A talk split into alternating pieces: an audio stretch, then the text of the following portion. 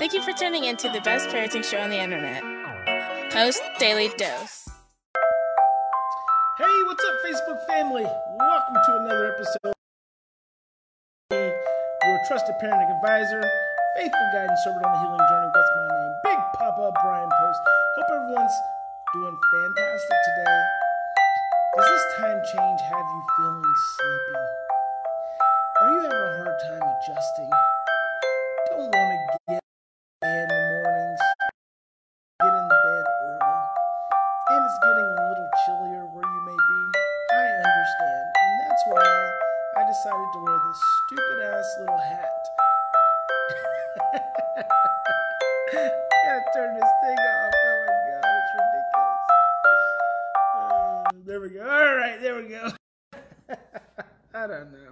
Sometimes you never know about me. So anyway, hope you guys are doing fantastic. I, um, before I get started, mention that um, Kelly Belt, my one of my proteges and, and mentees, and my, my known for a while now, is doing an eight-week online course.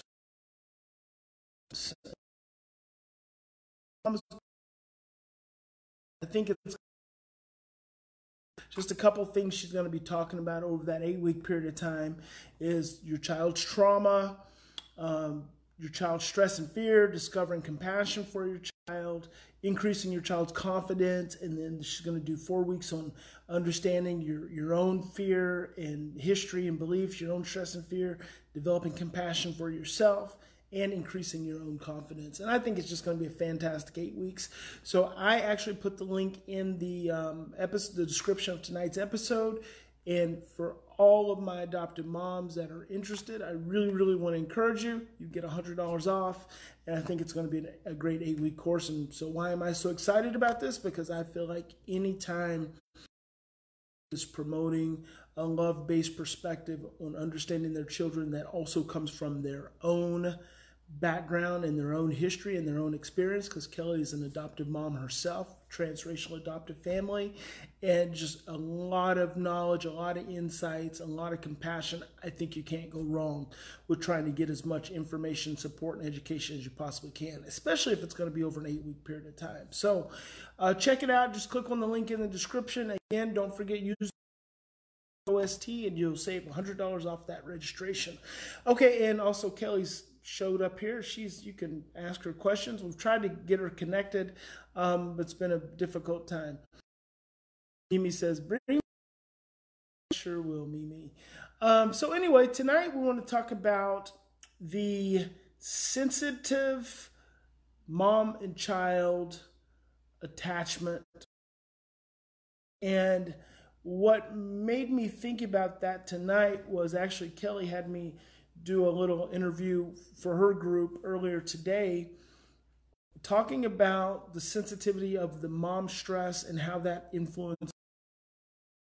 And it's so it's so important and we we we don't think about it a lot because it is a it's an unspoken um it's a non non-verbal unspoken dynamic that occurs between that you know it's so sensitive between the mother and the child in adoption.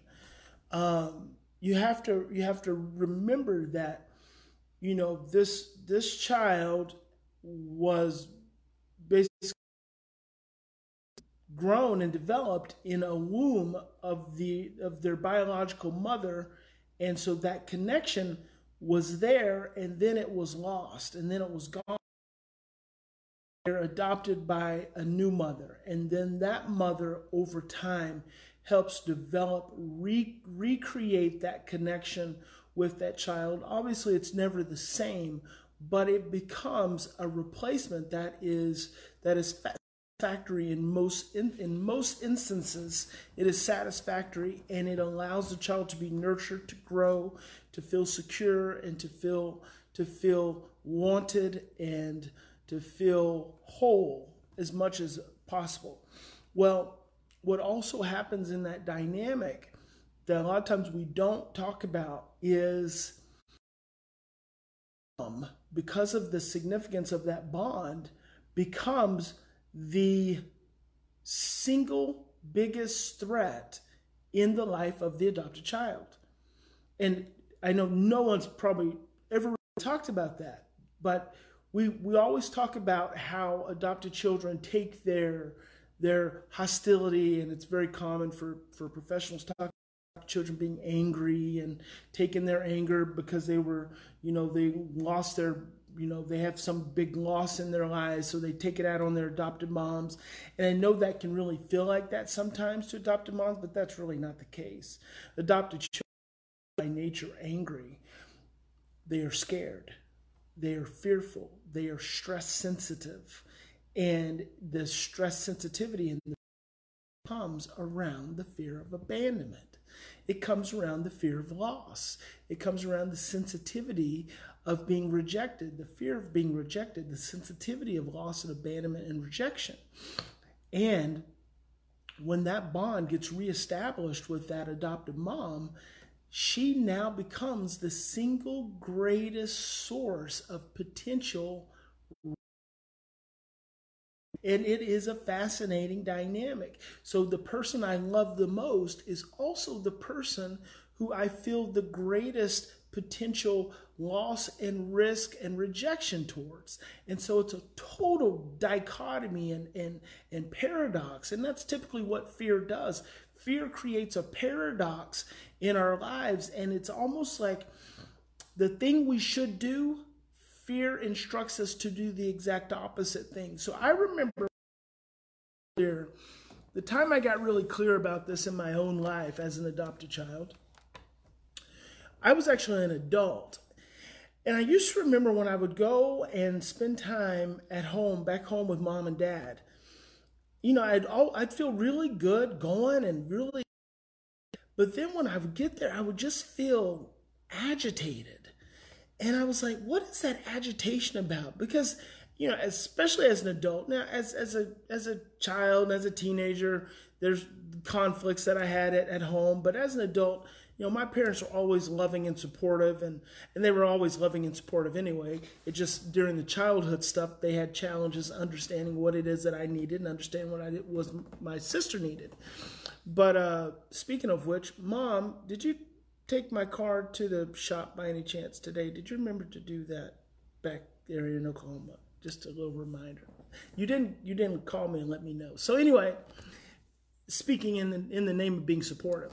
Um, so I started thinking, why do I feel so sensitive when I come home? Why do I feel so so stressed?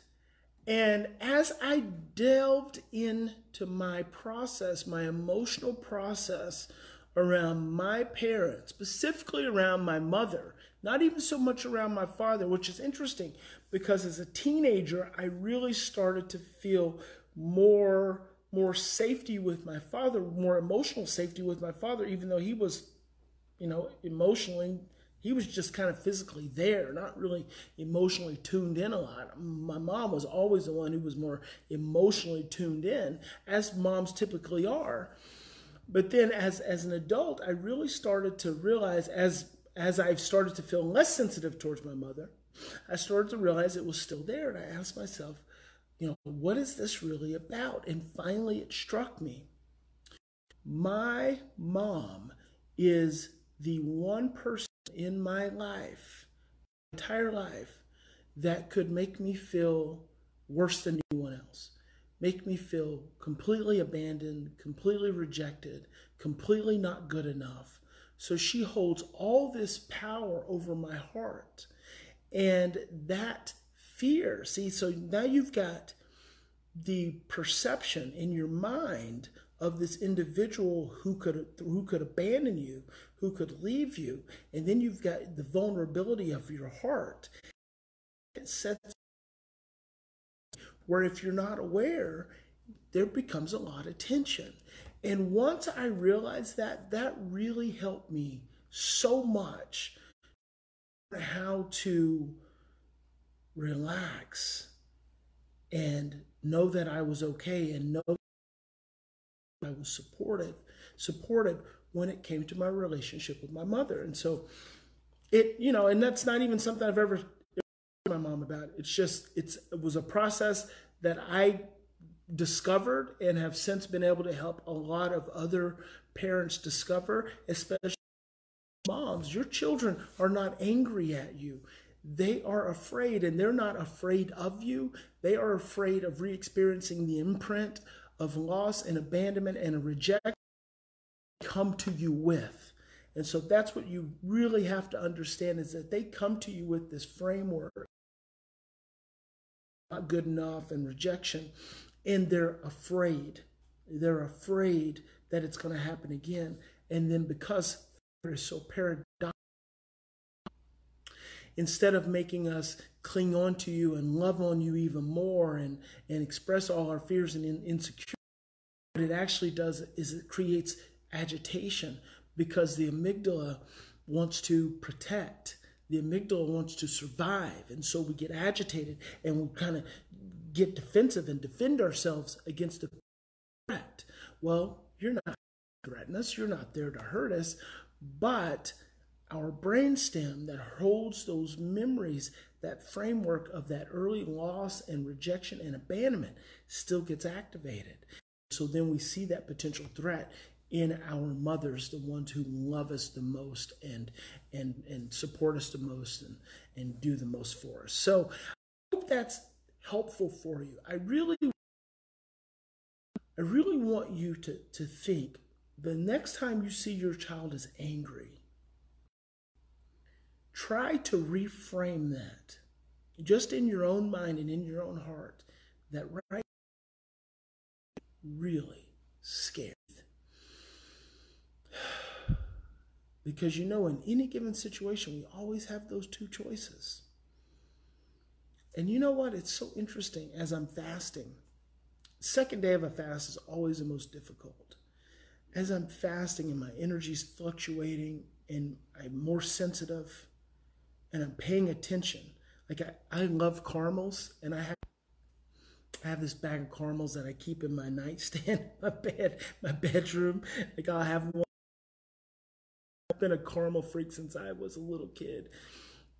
Last night I went in there and I opened that drawer and I saw those caramels and I almost just picked one up mindlessly. Interesting because fasting really requires you to have to be mindful. Um, and mindfulness is really, really important. So we can choose to react from our same imprints of stress and fear and overwhelm, or we can stop. Breathe with me. We can take three to 10 deep breaths and we can choose love. God bless each and every one of you. We'll see you tomorrow.